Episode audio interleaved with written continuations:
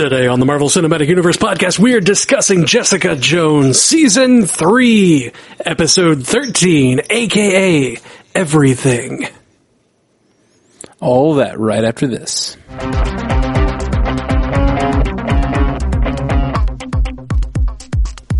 Welcome to the Marvel Cinematic Universe podcast. My name is Matthew Carroll.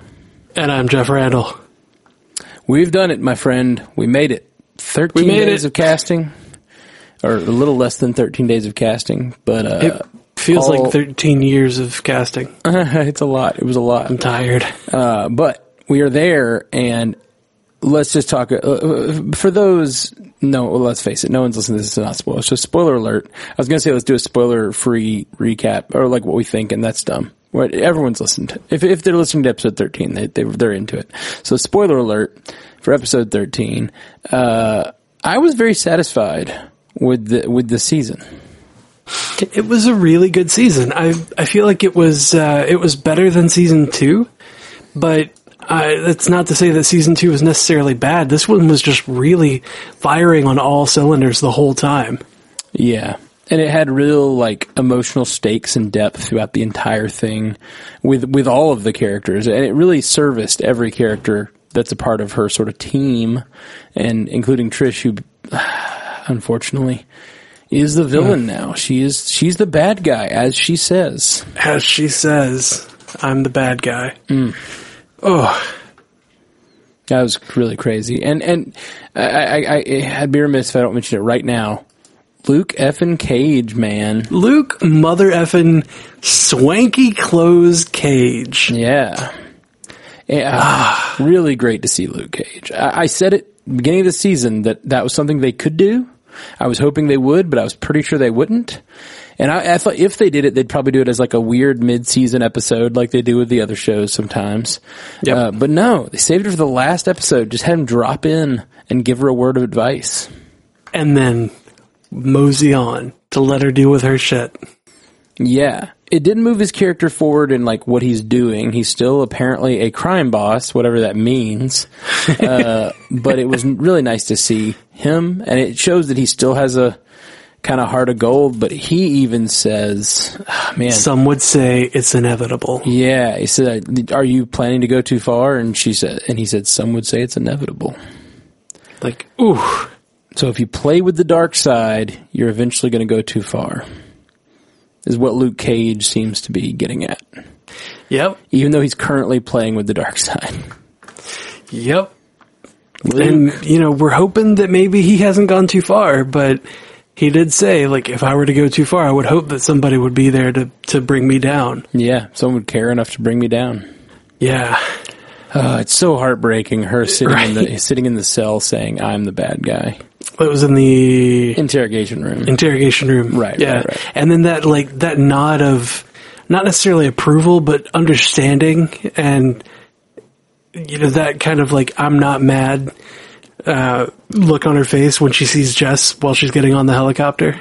yeah, It, it's the acceptance, and just like you did, you did what you had to do, and I understand that. And that there was just that nod, and I was like, "Oh God, why? Why did you do this, Trish? Why did you go so off the rails? yep. This is what we were fearing. Why did we have to call this? We always call the bad stuff. Yeah, it's true. We just have dark souls, man. Dark minds and dark souls. I guess so. Dark Souls is a tragically difficult game. Yeah, it is. Um, it's completely uh, completely irrelevant. Uh, but we did get a little bit of a little bit of confirmation that bad guys have gone to the raft, though. Yes. You know, so that's positive. Is it? Oh, be, because I don't there's know. No, you, yeah, we knew there were some bad guys in the raft, right? No, we had said earlier this season that we've never seen anybody but ex heroes, or you know, like heroes that are now bad guys because of the the Accords in the raft. I know we've never seen We've them, never seen. but they mention it on uh, Agents of Shield. I believe mentioned a few bad guys that were there. Have yeah, they? I'm pretty certain because they they just after the raft is introduced in Civil War, that's one of the things that they do is they mention the raft on Agents of Shield. That's one of the small connections we got, and they mentioned one of their maybe one of their ex villains from Agents of Shield ended up on the raft or something. I don't remember who, so who knows? Maybe I'm making it up. Before the raft was a thing, um, they were sending everybody to the fridge. Yeah, that's where Blonsky is. Yep. All right, Yep. Uh, let's let's try to stick on Anyway. course to Jessica Jones here because we will go off course, uh, but at least let's make it related to Jessica Jones. Like, let me just jump jump ahead a little bit and talk about this. Uh, so she's she she's all over the papers saying uh, that she's a hero. She is the em- finally embraced that she is a hero um, with the with the support of Eric and with the support of you know all of her friends and and and being willing to take down her sister. Like all this has confirmed in her mind. She's finally accepted the mantle, right? Yep. And then she goes to the train station, and I was like, "Where's she going?" Like she's accepted the mantle of hero. The whole city thinks she's a hero. Where's she going? And I wanted her so badly, so badly to walk up to the thing and say, "Give me two tickets to upstate New York." Or whatever, So whatever that, uh, so that she can go to. She could Go join the the Avengers, Avengers? man. Yeah. That's what I wanted so bad. I wanted like a, I was, I was, I knew it wouldn't happen but because it would have made any sense time wise. If so, she would have been a part of Infinity War and Endgame and all that stuff. But, uh, man, I wanted her to go be a part of the, event. like, like leave the show as like, all right, well, now I'm heading out. Heading up to the big leagues. Yeah, because that's that's part of her story in the comics, right? She was part of the Avengers before Kilgrave, correct?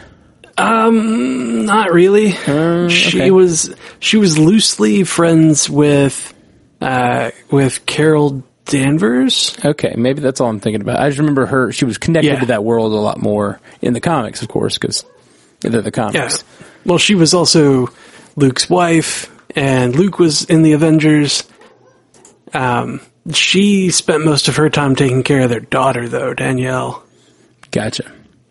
Well, I, I just uh, I wanted it. I wanted it. I knew it wouldn't happen, but I wanted it. Yep. Yep. Um, and instead, we kind of got a weird thing where she walks, she gives, she gives Malcolm the business, which was nice. And then her leaving, I just wanted her to go somewhere interesting, like, uh, like Avengers or wherever, somewhere that she has, we, I just couldn't think of where she'd be going. And it turns out it's because she was planning to run and then her, what I'm going to call her reverse conscience spoke to her. She saw purple, and it was triggering. Yeah, it was triggering and it gave her bad advice or evil advice or, you know, Yep. cowardly advice. And I just think that's interesting that maybe she's been doing that all season when she's tempted to do something bad. Like she hears her reverse conscience from the purple man. Like, uh, it's, it sucks. I, I was actually thinking about how we didn't get anything from the purple man or even like a, a mention this season. And I was Yep. kind of happy about it because I thought it kind of meant that she had, She'd moved on. yeah. But that Nah. trauma, that trauma's never going to leave her fully. But last season she worked through a lot of it. And I thought that this story was supposed to be like sort of about not letting that trauma define her. That's kind of what I wanted, what I was thinking we were getting. And then when the last thing we see is her making a decision because of her memories of the purple man. I think it's mostly that she was finally fighting the bad voice. Not necessarily fighting, but finally going against the the don't give a shit voice. You know? Yes, that's true. But I feel like she's been doing that a long time though. So that's what made me think like, is this her perspective all the time? Is she always having these moments where she thinks about what would the purple man, WWPMD, what would the purple man do? WWKD. Yeah, it does the opposite. I think it would be more like WWKTMNTD. What would Kilgrave tell me not to do? do that. Yeah, that's That, that doesn't fit on a wristband though. it sounded too much like Ninja Turtles. TMNTD. I don't know. Uh, so it, apparently Hogarth is no longer ready to die. Yeah. I guess it's because she has Kith back. No, she doesn't. Yeah, not at the end, but she did. She thought she did. She thought she did. And That's then she because she's narcissistic as fuck. Yeah. God, it was so crazy to watch it, to watch her go through all of the, all of the stages, all of the different things that a narcissist tries to, tries to, to, you know, like sew into your mind of like, you know, I need you, you're nothing without me, but I need you, come back, I do love you, don't you believe me, don't you see what I did for you, see what I've done, mm-hmm. and then as soon as it's as they realize that you know you're actually leaving, it's like, well, fuck you then. And then they you know they cry about it. Hopefully, No, she doesn't cry. She says, "You will be the last mistake I ever make," and that's the last thing we hear from her. And so I think that Yeah. we're supposed to believe she goes and commits suicide right then. let's hope. I do. I mean, like that. That was her plan, and then the only thing that kept her from that plan was she got Kith back, and then Kith leaves the room and she says, "You will be the last mistake I ever make." The way that it the way that it sounded to me was was less uh, less I'm about to go kill myself because you know I don't want to deal with the world anymore, and more like I am going to be just a stone cold bitch for the rest of my you know the the rest of my short existence Sure. or the you know rest of what I got. That that could have been said by something to the effect of "You're the last person I'll ever let in," or "You're the last whatever." Like, there's a lot of things you could have said, but "You're the last mistake I'll ever make." There's no way to control for that unless you're controlling for the fact that you will not exist after this point. Which is what Yeah. made me think that. But uh, but I, but your interpretation is definitely valid and could be. You gotta you gotta think about it from the narcissist perspective, though. She's she's trying to say whatever is going to be the most hurtful. Sure. So, you know, I'm not going to let anybody else in. It's kind of, you know, that's what an emotionally sensitive person might say. Yeah. That's somebody who, you know, understands that they do in fact have emotion and that other people have emotion rather than just being spiteful. Yeah. Man, why did I guess because she was trying to redirect Trish's attention, but man, when she said when Jaren said that that guy was a monster, Yeah. I was like, you could have said anything. Like she was just saying, like you have to answer me. She could have said, "Oh no, that was for a case. It, it, he's not an evil man. He's just someone I had a difference of opinion with." But then it would have made Jaren look worse because she was trying to ruin a man. So she was like, "Yeah, he's a monster. I, I would only have sent you after him because he's a monster." Yeah. I'm just like, uh, why, Jerry? Why? You know what he's going to do. And then when Trish goes to actually do it, we we hear somebody who I mean, yeah, he did a bad thing of evading taxes, but that's like that's punishable by law, not death. And he did say he hit his wife, but he got help. Like he's Yeah. he sought out someone to help him deal with himself. Like that's redeemable. That's showing redemption, being, you know, redemption being possible. I don't know why that moment didn't turn her around. And, and I think it's just supposed to show us how far gone she was. Uh, that Yeah. even that, even with his daughter watching, and she didn't, still didn't look look at herself until she gets the charges read to her. Well, yeah, it's until she's in the moment where there's no talking her way out of it. There's no, like, there's no fighting her way out of it. There's no, you know, there's no getting away from this. All of it's laid bare in front of her. She has to deal with everything that she's done. Yeah, She has to, she has to accept everything that she's done. And, you know, when you're that exposed, it, it's kind of, you know, kind of difficult to be like, no, I'm still the good guy. Well, there's that, and I think that there's something being said there about her perspective on life. She is an artist. She's a storyteller. Um, she has spent her entire life be, being kind of a, a tool of PR and, and telling the world a story. She is her mother's daughter. As, as, uh, Jessica says this episode, she says, you've become her. Yeah. And uh, all that Dorothy cared about was how everything looked, you know? And she wanted everything to look right. And I think that's sort of the way that Trish is too, and having those charges read out made her realize, oh, when this hits the world, when everyone else knows about this, I'm not going to be the avenging angel that was out killing bad guys. I'm going to be the lady who did all those crimes. And she goes, yep. I'm the bad guy. Like, I think it internalized with, I think it did internalize within her that she's the bad guy, like in, in, in a real way. But I think it had to happen through the lens of, oh, I've lost control of this narrative like I'm going to look like the bad guy, and I'm not sure that looking like the bad guy and being the bad guy in Trish's mind are any different. Yeah, that's that's probably true. I loved the moment of her fear inside that coffin. Oh yes, when it when it closes the lid, and he bangs it, and she goes.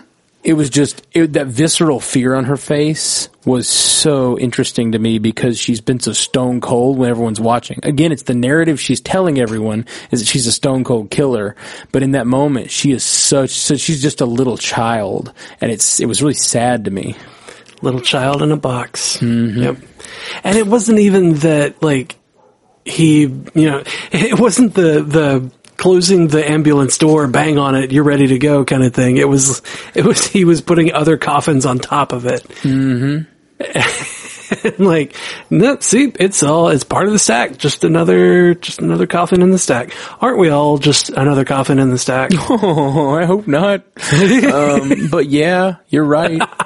Um, there's so many moments where she should have turned around, you know? Yeah there were so many opportunities for her to turn around. Yeah, when Eric grabbed her before when she went to the shower, you know, when Eric grabbed her and started bleeding from his eyes, that's something he oh, only did man. for Salinger before, and like right. Oh, like that's that how dark. far gone she is. But in her mind, it's it's what she says. She says, but the reason she's doing this is because she can bear it. She can bear be the evil that she has to do, and that makes her strong. You know. She also tried to just spin it on him. She said he's a liar and a cheater. It's probably himself that he's that he's getting the headache from. Right. It's like, bitch, he just bled from the eyes. It's not like he does that every Tuesday. Right in her mind, she thinks he's like he's lying somehow that that he is he is producing that some other way. That's just like he's he's been able to tell them whatever he wants to tell them, which is kind of true. You have to trust Eric a lot, which is what's the I love the way they ended the the love story. There is, do you want to be together? And she says, I can't trust. I don't trust you. Yep. And he said, I have to, I have to do something about that. Yeah, and that was a great answer. He's so smooth. I like Eric a lot. Yeah. yeah. Jessica didn't work out, but Matt is so willing. I'm so willing, Eric. Come to me. um, but that, that, the whole idea of her being able to bear it and she can do the thing that no one else can do. That's why she can do it. She can put up with the evil. You know who that sounds like? That's the Punisher. Oh, I was, I was like, um, Thanos. That too. That too. He's the one who, like, and that's the thing. That's uh, the more and more we look at this, the, the examination they have of what makes someone a villain on this show is very clearly making Punisher a villain.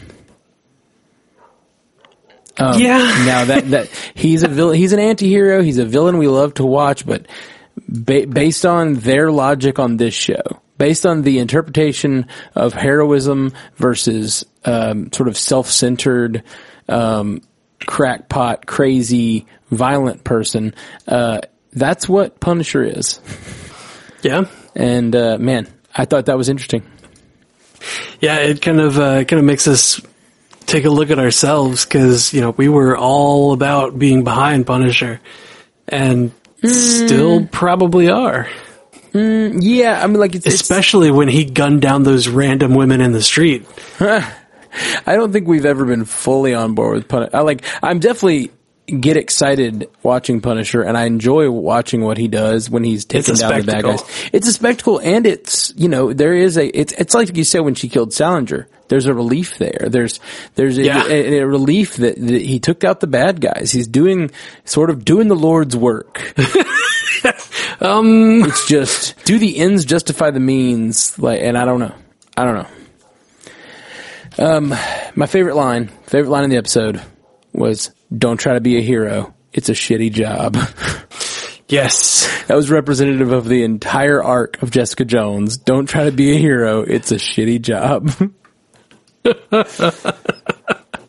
Yeah, it is. I mean, that's that's that's Jessica start to finish. I'm glad that that like that's what she said in the last episode because like you know she's grown probably, but Yeah, definitely she's grown. she's grown emotionally, um, but she still just has this like super bitter outlook on everything.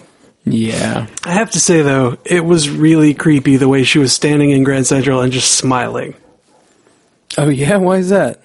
I don't know, just the way that she smiled. Maybe I'm just not used to seeing Krysten Ritter smile like ever. But Interesting. It did not well, bother I'm me. not I'm not used to seeing Jessica Jones smile. The way that Jessica Jones smiled was really creepy and weird, especially right after Kilgrave. Because one of the first things that Kilgrave said to her in the comics um, is that he didn't like the face that she was putting on. He said, "Let's let's see a smile," and she had this like horrific looking, just pained, desperate to get out of there smile right. before he was like, take all off, take off all your clothes. And, you know, she had to, she had to because he's Purple Man. But like, right after she hears his voice, she does that smile and it's creepy. Hmm. I did not take it that way. Uh, I think it was her finally smiling, sort of free of him, or at least in an, in in a, in, a, in a po- opposition to him, or her memory of him. Oh man, good good season, really good season. Yeah, it was. Um, what do you think of where, where they left off Malcolm? You know, I really, I don't know. I, I want to say that I really wish that he had gotten a chance to talk to, to Zaya and like explain himself and, you know, really like lay bare how bad he feels he's been and how much he thinks that he doesn't you know he's he doesn't deserve her and how they're just very different people on different you know different pages as far as like what's right and what's wrong. So you know there's no way they could be together because they have such such you know such um clashing values i guess. And instead it was just that it was left at oh you have another girl. You fooled another one. Like damn it damn Yeah. it malcolm damn it It was it was a tough spot, and I'm glad that's not the last thing we saw of him. We saw him take over the investigations, which I thought was a cool end for him, but it was Yeah. it was it was a sad like relational end for him for sure. Um, and him saying "I love you" was so weird. It was so weird with his Yeah. with another girl in the next room, you know. And, and then I also hated to hear the the the prostitute sister say. Um, we have an arrangement. It's just an arrangement because I was like, oh, I thought that wasn't supposed to be just an arrangement. God, I don't know what's going on here. it was just a dark way to end his sort of relationship storyline. I don't know if she was just saying that to her because she was trying to not be in his way. I don't know, man. It was it was crazy. Yeah, like one of the recaps that I had read um, at one point said that um, she had shown up and then you know, he told her you can stay as long as as you need to, and then they started a relation or started a real relationship. And I was like, that's not what I read at all. That's- like that, that is situation I is, not how I played it out. That is what I read. That is absolutely what I read. Um, it seemed like they were really starting something uh, based on how they both felt, not based on an arrangement. And then she says that, and I was like, "Oh, I don't even know how I feel. This kind of felt like they had already written the most of this season when they found out they were canceled, and then they added the scene where she walks to Grand Central or whatever. Uh, or hands over the business and then walks to Grand Central. Like that, it seemed like maybe they had planned to do more with another season, yeah, but they i- i- it's still a pretty nice end to the whole story. yeah. It's time to close the door on Alias Investigations. Yep. Uh, well, I think that's about all I have to say. Anything else you want to talk about this episode today? Uh, not today. There's I I really want all of the feedback from everybody. We've we've got a bunch already uh, locked in. Uh, we're probably going to do an Agents of Shield in the next couple days, and then um, actually we might do a double Agents of Shield because we. I think one comes on tomorrow, so we're, We're- probably not going to make yeah, it. we're so far behind. Uh, well, just one week, but Jessica Jones has taken our Uh, this week's episode of Agents Chill was real good though.